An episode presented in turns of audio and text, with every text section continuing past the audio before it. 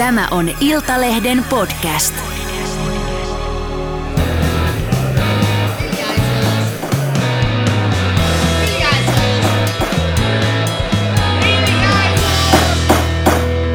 Politiikan puskaradio. Studiossa tänään Jari Hanska.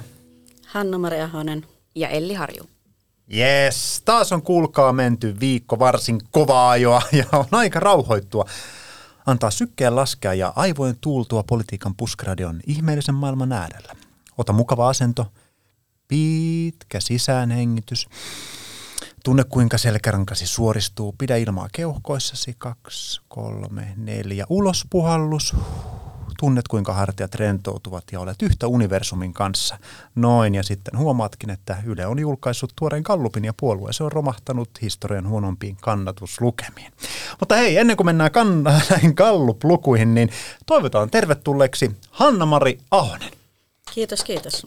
Mahtavaa. Hanna-Mari on ää, meidän politiikan toimituksen tuorein vahvistus, mutta et suinkaan ää, ensimmäistä kertaa pappia kyydissä näin niin kuin ää, toimittamisen saralla, etkä suinkaan myöskään politiikan toimittamisen saralla, etkä myöskään ensimmäistä kertaa Alma-median palveluksessa, vaan sulla on pitkää taustaa kaikista näistä. Eikös vaan? Kyllä vaan olen Almatalon ensimmäisiä työntekijöitä, kun Almatalo valmistui, niin silloinen Alma Median lehtien yhteistoimitus tuli tänne ensimmäisenä. No niin, ja nytten hän on tehnyt comebackin. Hän on täällä tänään. Mahtavaa saada Hanna-Mari Messiin tänne. Tuota, hei, mutta hypätään suoraan tähän Ylen kalluppiin. Tuota, se, se ei nyt näyttänyt etenkään keskustan kannalta kovin, kovin tota mairittelevalta. Keskusta on pudonnut nyt 11 prosenttia tuossa Gallupissa. Kokoomus jatkaa siellä kärjessä. Ja tota, hetkinen, nyt mä itse asiassa katsoin, mä printtasin meille. Sulla on tota, väärä, se on printtasin- 10,3. se on 10,3. Mä printtasin meille tota, noin vanhan gallupin. Ei siinä mitään. Koska mä muistan, että kokoomus oli siellä 24. ja tota, noin, niin, e, ei ollut tapahtunut siinä muutoksia, mutta keskusta oli tullut alaspäin ja näin poispäin. Mutta tota, ö, keskusta tosiaan siis kannatus on sukeltanut tässä.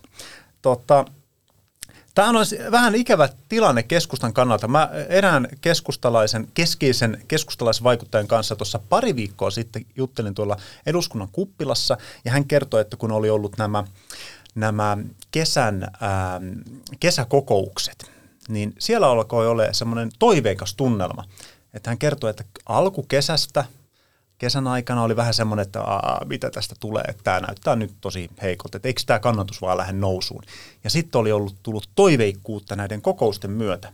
Joo, mä olin tuolla Porissa paikalla keskustan ke- kesäkokouksessa ja Niin. täytyy sanoa, että et, et munkin mielestä siellä oli sellainen, että siellä oli ihan sellainen meininki, että et kyllä tämä tästä ja että et, et, et kyllä tämä tästä ja budjettirihi tulossa ja, ja, ja meillä on hyvät eh, niinku ehdotukset sinne ja, ja, ja tällä mennään, mutta mutta mut sitten ei niinku mennäkään. Et nyt tämä ei niinku lähtenyt yhtään, tämä menee ihan hirveäseen suuntaan. Ja tämähän on, niinku, tää on aivan järkyttävä tulos. Aivan siis järkyttävä. Ja tota, tässä on eilisen jälkeen jutellut keskustalaisten kanssa ja, ja tota, musta nyt tuntuu, että siellä ei oikein myöskään eilinen kulma ei ollut elämän parhaita päiviä.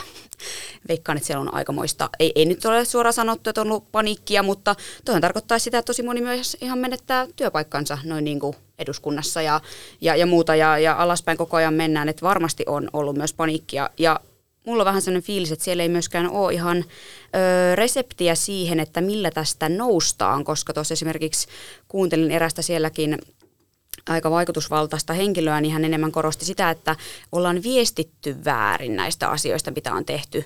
Mutta mitä jos ne asiat ovatkin vain olleet vääriä, että aiotaanko tässä nyt vain parantaa viestintää kohti vaaleja vai, vai eikö tämä nyt ole nämä Gallup-tulokset aika jo niin kuin viesti siitä, että ne itse asiat on, on myös vähän pielessä. Niin, tämä on aina helppo, helppoa syyttää aina tätä, että viestintä on epäonnistunut. Mitä äh, Hanna-Mari äh, aatoksia sulla on tästä Gallupista noussut esiin? No, pääministeripuolue SDP oli nyt Kallupissa kakkosena ja nythän on suuri kysymys, että onko se SDPn kannatukselle hyvä vai huono asia, että mikä on perhe- ja peruspalveluministeri Krista Kiurun tulevaisuus. Hänhän palasi eilen taas töihin vanhempainvapaansa jälkeen, mutta voi olla mahdollista, että marraskuussa hän lähtee lähes ulkomaille, eli venetsialaispalatsiin Poriin. sillä hän on nyt kolmen, hetken jo, että minne? hän on kolmen kärjessä nyt siinä porukassa, josta valitaan Porin tuleva kaupunginjohtaja ja Porin kaupungintalo on tosiaan yksi Suomen upeimpia kaupungintaloja. Mm. Olen Porissa asunut, niin voin kertoa teille, että se on tämmöinen uusi renessanssipalatsi ja arkkitehti on saanut ideansa suoraan Venetsiasta, jonka takia kaupungintalon seinässä on kondoolirenkaat, eli Siinä on varautumista. Kyllä, että jos kokemaan jokin tulvii, niin mahdollinen tuleva kaupunginjohtaja Krista Kiuru pääsee sitten kondoolilla siitä verkostoitumaan. Kyllä. Joo. Se, mutta miltä se, mikä se vaikutelma on? Meidän toinen, meillähän on siis vahva tuota, porikirjeenvaihtajien ää, ryhmä täällä Iltalehden politiikan toimituksessa, koska Mika Koskinenkin tuota, harjoittaa tätä porikirjeenvaihtoa porilaisena, niin tuota, tai pitäisi varmaan sanoa porilaistaustaisena, niin tuota, mikä on kutina, että kuinka siinä ää, Hanna-Mari tulee käymään tässä Krista Kiurun ää, pori-pyrkimyksissä? Koska minä en ole paljaselkainen porilainen, vaan pohjoissuomalainen, niin en uskalla alkaa asiaa arvottelemaan. Mutta sitten tuli vielä demareista ja kaupunginjohtajakilpailuista mieleen pari muutakin asiaa. Eli entinen pääministeri Antti Rinnehän pyrki keväällä Lohjan kaupunginjohtajaksi. Kyllä. Ei tullut valittua, mutta valituksi tullut kaupunginjohtaja ilmoitti tämän viikon maanantaina, että hän jättääkin koko tehtävän. Eli saa nähdä, pyrkiikö Antti Rinne pian taas Lohjan kaupunginjohtajaksi. Tää, siellä siis jo, jotain Lohjalla tapahtuu, jotain mätää on Lohjan maalla, kun ei tota, kaupunginjohtajan tätä pidempää kestä. Ja Oulussakin on kaupunginjohtajakilpailu menossa ja vaikka on niin suuri kaupunki, niin vain 13 hakijaa. Ja yksi hakijoista oli Demokraattilehden entinen päätoimittaja, joka pyrki vuonna 2017 myös SDPn puoluesihteeriksi, eli Mikko Salmi. Aivan. Nämä tämän tyyppiset tehtävät on kä- kätsiä, koska niiden kautta pääsee tota noin, niin, ää, mahdollisesti pois ää, poli- tämmöistä päivän politiikasta, jos käy niin, että sosiaalidemokraatit eivät ole enää seuraavassa hallituksessa. Elli, tällä viikolla eduskunnassa käsiteltiin lähetekeskustelussa hallituksen esitystä laista sukupuolen vahvistamisesta, eli kansankielellä translakia. Mennään siihen lähetekeskustelun kohta, mutta haluatko vähän avata kuulijoille, että mistä tässä tota, translaissa on kyse? Joo, tätä on tosiaan veivattu pitkään ja, ja hallituksenhan piti tehdä tämä myös ensitöikseen, mutta nyt ollaan niin kuin viimeisenä syksynä tätä, tätä rukkaamassa läpi. Esitys on annettu ja siellä tosiaan tärkeimmät muutokset on, että erotetaan tämä lääketieteellinen ja juridinen sukupuoli toisistaan ja sitten sukupuoltaan korjaaville laista poistuu tämä vaatimus lisääntymiskyvyttömyydestä eli NS-pakkosterilaatiosta ja, ja niin kuin jatkossa henkilö voisi omalla ilmoituksellaan vahvistaa sukupuolen. Esimerkiksi jos aiemmin naiseksi määritelty henkilö korjaa sukupuolensa mieheksi, niin hän voi ilmoittaa sitä ihan itse digi- ja väestötietovirastoon. Eli omaan ilmoitukseen perustuen voi, voi vahvistaa sukupuolensa. Yes. Ja tämä tota, tosiaan tuli, ää, tätä on siis ää, perus- ja perhepalveluministeri Aki Lindeen, tai siis entinen perus- ja perhepalveluministeri Aki Lindeen viimeisenä työpäivänään ää, käytännössä tai toista viimeisenä työpäivänään toi tämän hallituksen esityksen eduskunta ja siitä tosiaan oli tällä viikolla lähetekeskustelu. Mä olin sitä, sitä tota seuraamassa tuolla eduskunnassa ja no, täytyy sanoa, että oli taas aika sellaista synkkää menoa tää niin kun, näin keskustelukulttuurin näkökulmasta mun mielestä se, se tota, koko keskustelu siellä.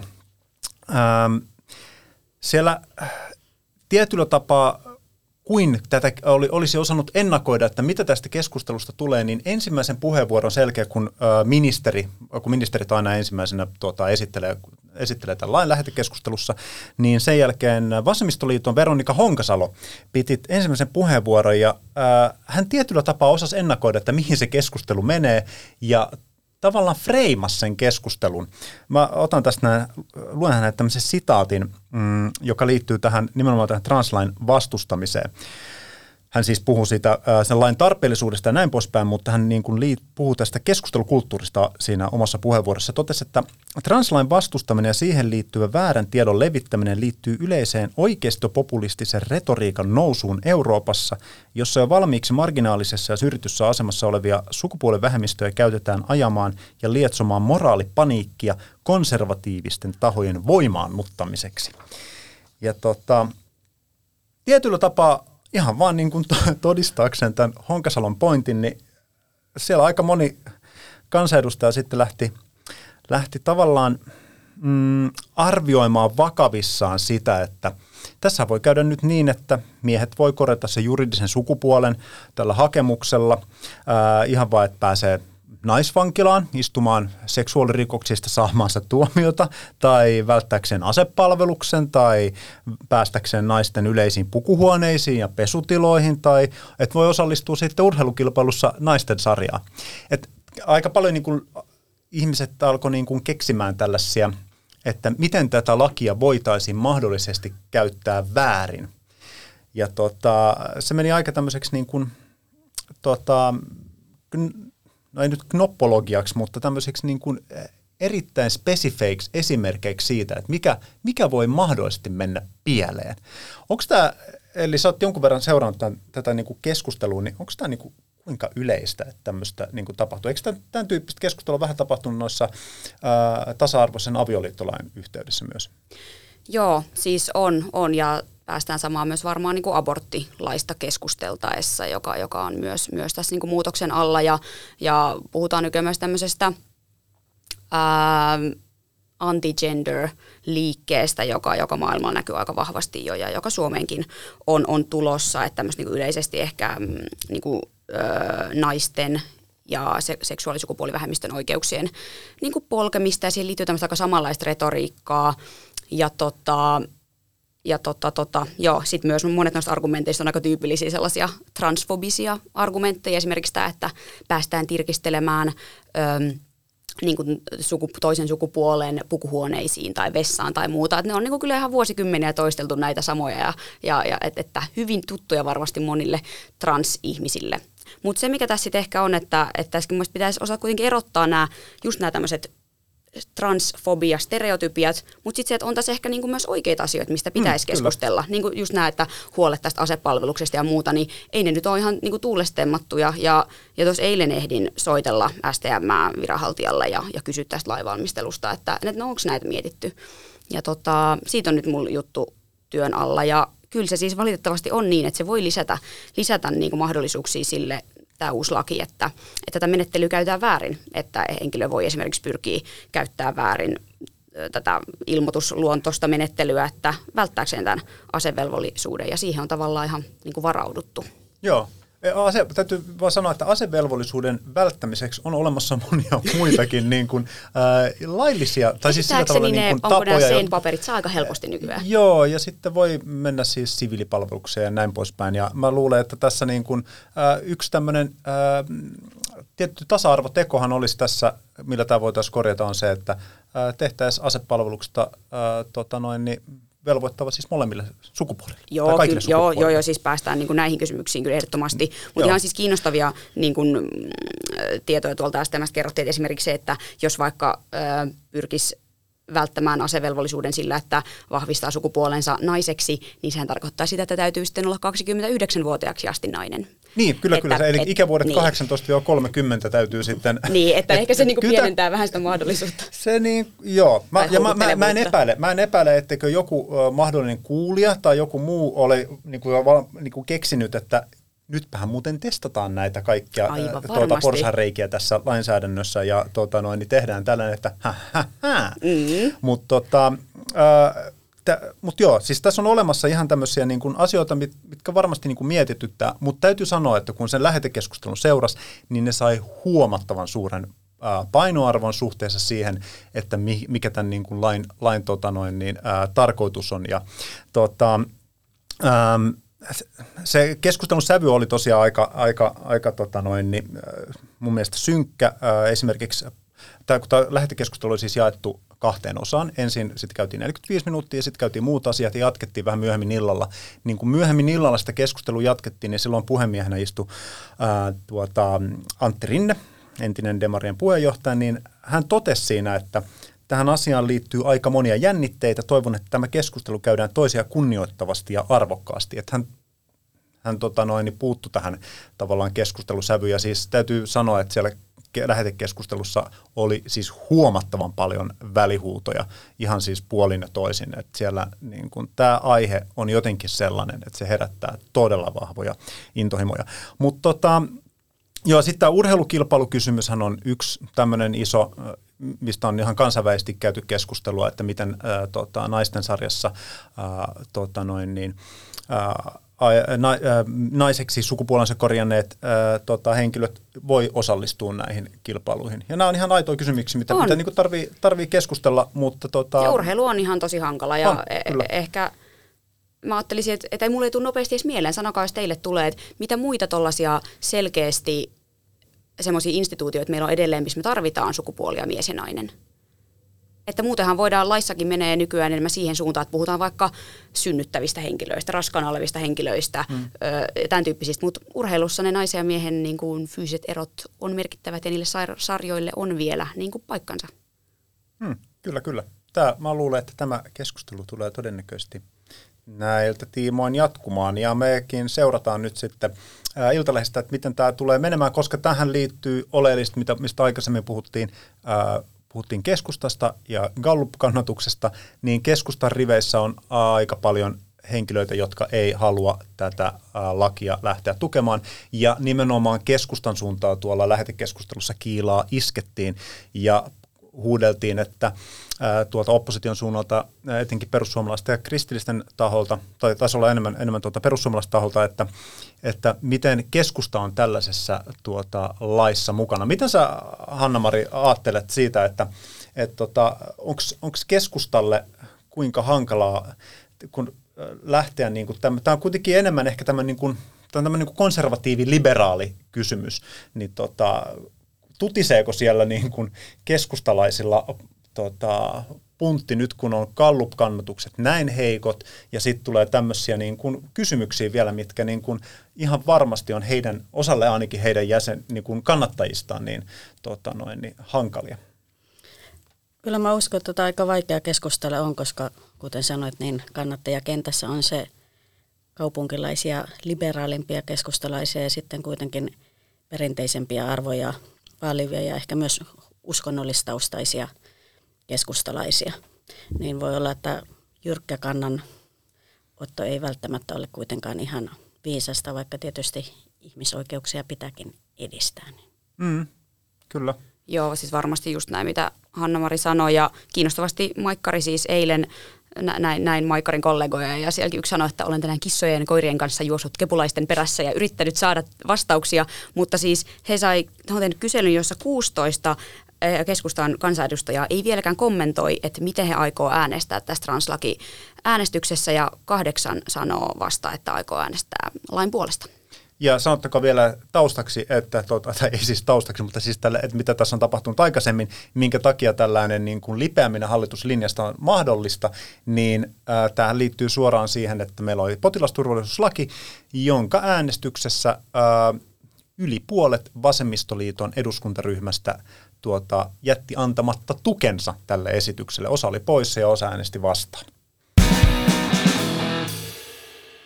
Tällä viikolla oli reipasta meininkiä tuolla Boulevardi Kuutosessa, eli valtakunnan sovittelijan toimistosta. Meinasin sanoa valtakunnan syyttäjä, mutta hän on eri, eri taho. Valtakunnan sovittelijan tuota, ää, toimistossa ää, löytyi lopulta ratkaisu tähän hoitajien palkkataisteluun. Ja siellä sitten kunta-alan ja hyvinvointialueiden työnantaja edustava, äh, edustavan KT Markku Jalonen antoi kommentteja ja sitten oli Tehyn ja Superin äh, tuota, Milla-Riikka Rytkönen ja Silja Paavola kertomassa sitten tästä tuloksesta. Ja sanottakoon näin, että kun oli siellä paikan päällä, niin oli kyllä äh, varsin hämmentävä tilaisuus, koska äh, sinne tuli heti alkuun semmoinen epäselvyys, että mitä, mistä siellä oli sovittu, mikä on poikkeuksellista, koska ne tuli siis samasta huoneesta. Ja jos sopimus on tehty, ja, ja se on sanoa, just tehty. Niin, ja siis täytyy sanoa, kun mä katsoin sitä, sitä, niitä kommentteja, niin mä olisin halunnut nähdä samaan aikaan toisen kameran, joka kuvaa toimittajien naamoja, koska niistä takaraivoista mä päättelin, kun Ylenkin toimittaja tankkas monta kertaa, että kun en nyt oikein ymmärrä, ja myös Jari, kun mä sua kuuntelin, niin mä, niin kuin, mä olisin halunnut nähdä niin kuin teidän naamat samaan aikaan, kun te yritätte jotenkin olla niin kuin fiksusti, mutta samaan aikaan, että siis kun juuri Markku Jalonen sanoi näin, niin nyt te sanotte Milla Riikka Rytkönen ja Silja Paavola näin. Että se oli, olitte varmasti hämmentyneitä. Ja, tuota, tuota, kollegani Teemu Muhonen seisoi vieressäni siinä ja toisella puolella Ylen Jyrki Hara. Molempien ilmeet oli kyllä sellaista, että what? Ja siltä se kuulosti. Mitä, mitä, nämä niin kuin, mitä nämä nyt puhuu? Tämä on aivan eri, mitä, mitä äsken tuota sanottiin. Tota, ää, siinä siis suurin tämmöinen epäselvyys liittyy siihen, että että mistä tämä hoitajien saama niin kuin palkankorotus oikein tuli. Ja hoitajille siis käytännössä tarjottiin nyt sama diili, joka muulle kunta-alalle tuli kesäkuussa. Sen lisäksi hoitajat sai ää, tiettyjä sopimuskirjauksia, siellä liittyy niin kuin esimerkiksi ää, ruokataukoihin ja tämmöisiin, tämmöisiin niin kuin parannuksia. Ja sitten ää, osa hoitajista, ketkä on ollut näissä korona, koronapotilaiden hoitamiseen liittyvissä jutuissa mukana, niin saa semmoisen 600 euron kertakorvauksen, mutta se ei jää siis mihinkään pohjiin, joiden päälle niitä korotuksia tulee, vaan se on kertakorvaus, joka maksetaan ensi vuoden maaliskuussa. No, sitten tämän lisäksi, kun hoitajat siirtyy nyt sitten vuoden alussa hyvinvointialueiden työntekijöiksi, niin lain mukaan joudutaan tekemään tämmöinen palkkaharmonisointi, eli nostetaan niitä pienempiä palkkoja kohti niin kuin parempia, parempia palkkoja ja siihen on varattu sitten rahaa ja tämä on siis lain mukaan pakko tehdä. Ja nyt tämä niin kuin kysymys siitä, kun hoitajat mainosti, että he sai kolmelle vuodelle 6 prosentin korotukset, eli yhteensä 6 prosenttia seuraavalle kolmelle vuodelle, niin tota, he kiistivät sen, että tämä raha olisi nimenomaan sitä, tai osa sitä palkkojen harmonisaatiota. Ja nimenomaan KT ja valtakunnan sovittelija myös niin puhu siitä, että nyt tässä niin kuin tehdään, tässä on tämmöinen palkkaohjelma, jossa, tai siis että tässä niin kuin, tehdään tämä palkkojen yhteensovittamista. Ja tota, mietitään näitä palkkauksen rakenteita ja näin poispäin. Että siinä on, on, siinä on, siinä on niin kuin vähän muitakin elementtejä, mutta se niin kuin oleellinen osa siinä on se palkan, palkkojen korottaminen ja sillä nimenomaan tullaan välttämään sitä palkkojen harmonisointitarvetta silloin. Eli pistetään nyt rahaa sinne liksoihin, jotta sitten kun tehdään sitä harmonisointia, niin sitä harmonisointitarvetta tavallaan katoaa siinä. Eli käytännössä tehdään palkkojen harmonisointi, että sovitaan, että millä tavalla se käytännössä nyt tehdään kolmen vuoden aikana. Ja tätä niin kuin hoitajajärjestöt ei oikein suostunut myöntämään, että nyt näin tapahtui. Ja tota, tästä, tästä tuli ihan tämmöinen niin kuin eeppinen pyörittely. Mutta tota, Hanna-Mari, sä, sä tota, oot haastellut sitten näitä muita liittoja ja työnantajia. Minkälaista, minkälaista tuntumaa siellä oli, kun tämä palkkasopu sitten lopulta saatiin aikaan? Niin jos ajateltiin, että se oli nyt sillä sipuli, että hoitajat tekivät sopimuksen, niin se ei ollut sillä sipuli. Kun soittelin tuonne teollisuusliittoon ja sitten taas työnantajaa edustavaan teknologiateollisuuden työnantajiin, niin he sanoivat, että heidän neuvottelupöydässään kunta-alan sopimus, etenkin se kesäkuussa tehty sopimus, kummittelee haamuna koko ajan. Eli kun kesäkuussahan tehtiin semmoinen sopimus, että jos nämä vientialat, eli teollisuusliitto AKT, niin jos he omissa neuvotteluissaan sopivat yli 1,9 prosentin palkankorotukset, eli yli yleisen tason, niin se automaattisesti tarkoittaa, että kuntalan työntekijät saavat yli sen korotuksen rahaa. Ja tästä ei tykännyt ei sen enempää työntekijäpuoli teollisuudessa kuin työnantajapuoli, kun he että heidät on valmiiksi nyt niin kuin hirtetty tähän kunta-alan sopimukseen. Että jopa työnantajan puolelta niin teknologiateollisuuden työnantajien toimitusjohtaja Jarkko Ruohoniemi käytti sanonta, että nyt yritetään asettaa länkiä ammattiliittojen kaulaan.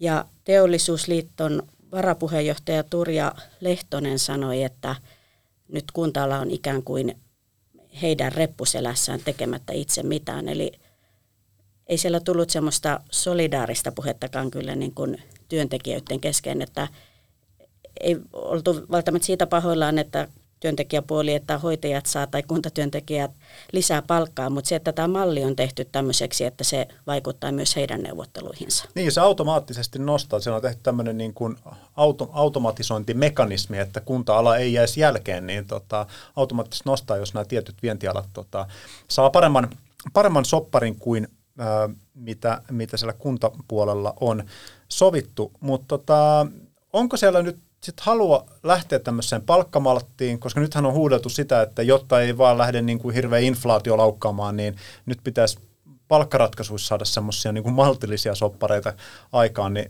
mikä sulla on tuntuma siitä, että, että ollaanko menossa palkkamalttiin vai viisi veisataanko siitä, että ne kunta liksat lähtee myös sitten nousemaansa tässä niin kuin samassa suhteessa? No työnantajapuoli toki tekee varmasti kaikkensa, että palkkamaltissa pysytään ja perustelevat sitä Suomen kilpailukyvyllä. Mutta Teollisuusliiton varapuheenjohtaja Turja Lehtonen sanoi, että he neuvottelevat Teollisuusliiton työntekijöiden sopimuksesta, että ei he nyt mieti, mitä hoitajat saivat. Eli totta kai nyt työntekijäpuoli parhaansa yrittää ja hän otti myös vertailukohtaa tuonne Euroopan maihin, että kyllä siellä Saksassakin on palkankorotuksia saatu. Eli nähtäväksi jää, että ensi torstaina on noin Teollisuusliiton ja teknologia, teknologia-alan neuvottelupäivä ja marraskuussa sitten kemian teollisuus. Joo, tulee olemaan kiinnostavaa. Elli? No mä ehkä sen ihan voisin sanoa, että mä, mä vähän niin kuin odotin, että, että tota, hoitajat menis vielä pidemmälle. Mä tiedän, että, mm. ja meilläkin oli tiedossa, että, että ainakin Superilla on rahat lopussa ja on Tehylläkin rahat lopussa, mutta mä jotenkin niin kuin mä, mä niin olin vähän ehkä jännittänytkin sieltä, ollaanko me aliarvioitu kuitenkin se Milla Rikka Rytkösen tahtotila, jota hän on saanut niin luotua sinne hoitajiin, niin mä, mä vähän, mulla oli vähän jotenkin semmoinen kutina, että menisikö tämä vaan niin kuin pidemmälle, että me ei vaan niin kuin jotenkin uskota siihen, mutta että siellä sitä tahtoa on, mutta, mutta kyllä tässä sitten kuitenkin vaan näin, näin kävi, että tämmöinen sopu saatiin, jonka joka nyt sitten on ehkä hoitajille kyllä heikompi, mitä he olivat lupailleet, mutta jos se raha tilillä hoitajille näkyy, niin ehkä he on siihen tyytyväisiä. Että ei varmaan, sanotaan näin, että ei se ehkä niin kuin tavalliselle työntekijälle ole niin väliä, että tuleeko se raha palkkaharmonisoinnista vai, vai, vai tota, u, tavallaan uudesta tessistä, kunhan se niin kuin summa Joo. palkkasumma tilille nousee. Se on, se on just näin. Mun mielestä se äh, kesällä tarjottu diili, se kuulosti mun mielestä hyvältä. En, en, kun en ole itse tota, noin, niin lähihoitaja tai sairaanhoitaja, niin mä, mä en osaa silleen niin kuin, eikä mun asia sille arvioida, että, on, että oliko tämä nyt hyvä vai ei. Mutta tota, että sehän niin kuin vaikutti kuitenkin sillä tavalla niin kuin hyvältä diililtä, että kaikki muu, koko muu kunta-ala siihen tarttu. Ja käytännössä sen he nyt saivat, ja sitten tämän korona tavallaan, voisiko sanoa koronabonuksen kertaluontoisen siihen päälle.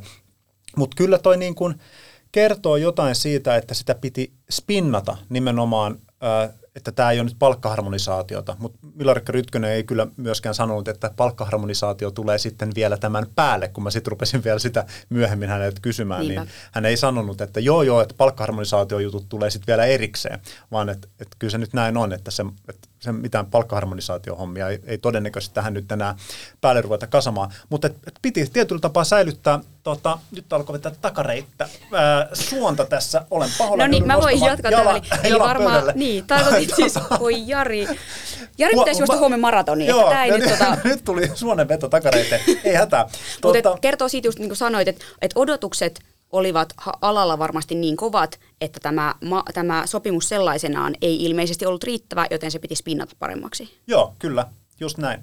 Ja tota, täytyy sanoa, että kun katsoo sitä Millari Krytkösen äh, tota, somepresenssiä, niin siitähän tulee semmoinen kuva, että nyt on niin kuin, että siinä on aika semmoinen reipas meininki. Sitä on pakko vaan, siis niin kuin, sitähän on pakko vaan kehua. Että se on niin kuin tosi hyvin hoitanut sitä edunvalvontaansa. Mutta sitten tulee kysymys tämmöisestä, tämä englanninkielinen termi on siis ää, ää, tota, expectations management, eli on odotusten hallinta, ja tota, odotukset oli ladattu kyllä tosi korkeaksi. Että jos niin kuin lähtökohtainen tavoite oli saada viides vuodessa noin 18 prosenttia sen yleisen linjan päälle, niin nyt päästiin sinne mm, about 11 prosenttiin.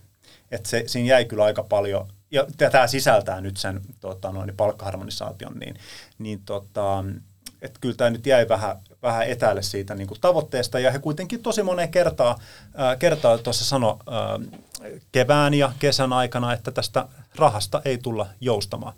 Mutta sittenhän tässä on vielä yksi tämmöinen erikoisuus, joka liittyy ää, super, superin tota, näihin varhaiskasvatus, varhaiskasvatuksessa työskenteleviin lähihoitajiin.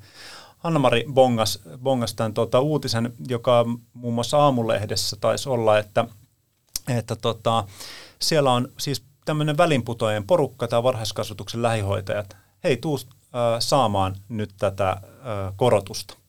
Ja syyhän on siis tietenkin se, että he työskentelee jatkossakin kunta-alalla. He ei ole siirtymässä hyvinvointialueiden työntekijöiksi, jolloin heitä ei saatu mukaan tähän neuvoteltu. Sille Paavla sanoi, että niin, he on... palkkaharmonisointiin. Niin, heitä ei saatu palkkaharmonisointiin mukaan, ja tämä on mun mielestä niin kuin hyvä todiste siitä, että kyllä kyse on palkkaharmonisaation rahoista, koska kunta-alan, kunta-alalle jäävät työntekijät ei ei tota noin, päässyt tähän mukaan. Sillä Paavolahan tätä tietenkin yritti selittää sillä, että, että hei, että me kyllä pidettiin tätä neuvottelussa mukana, mutta valtakunnan sovittelija ei oli sitä mieltä, että sitä ei voida tähän niin kuin neuvotteluun ympätä. No ei voitu ympätä, koska ei voitu käyttää palkkaharmonisaation rahoja ihmisiin, keitä ei voida harmonisoida. Mutta joo, tämmöistä tämä välillä on. Ja seuraavaksi mennään nopeaan pinnan alla kuohuu, eli bubbling under osioon. Tuota, Kauniainen haluaa rajat kiinni. Siellä on ö, tehty tällainen strateginen tavoite, että Väestötavoitteeseen on kirjattu, että kaupungissa saisi asua vuonna 2040 enintään 12 000 ihmistä. Tällä hetkellä siellä on siis, tai viime vuoden lopulla oli 10 400 henkilöä, eli kasvu olisi semmoinen maltillinen 0,75 prosenttia vuosittain. Tota, Tämä on kerran saanut kehuja muun muassa tältä konsulttiyhtiö MDin asiantuntija Timo Arolta. Hän meidän tota, lehden julkaisussa kehuu tätä linjausta. Mitä te tuumitte? Pitäisikö tämmöinen downshiftaus ottaa myös tuonne maaseudun pikkukuntiin, jossa se väestö on niin kuin, laskeva? Koska Espossahan puhutaan siitä, että nyt saadaan säilytetty, pitää säilyttää tällaista huvila, huvilamaista tuota, pientaloasumista, niin tuota, voisiko maaseudun pikkukunnat myös lanseerata tällaisen.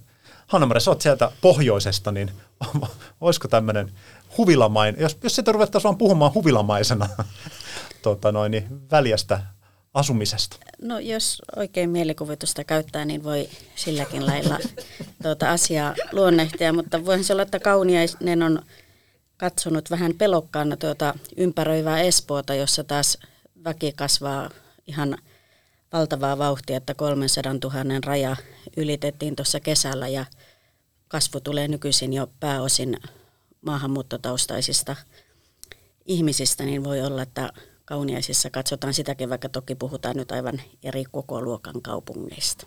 Hmm. Mitäs Elli?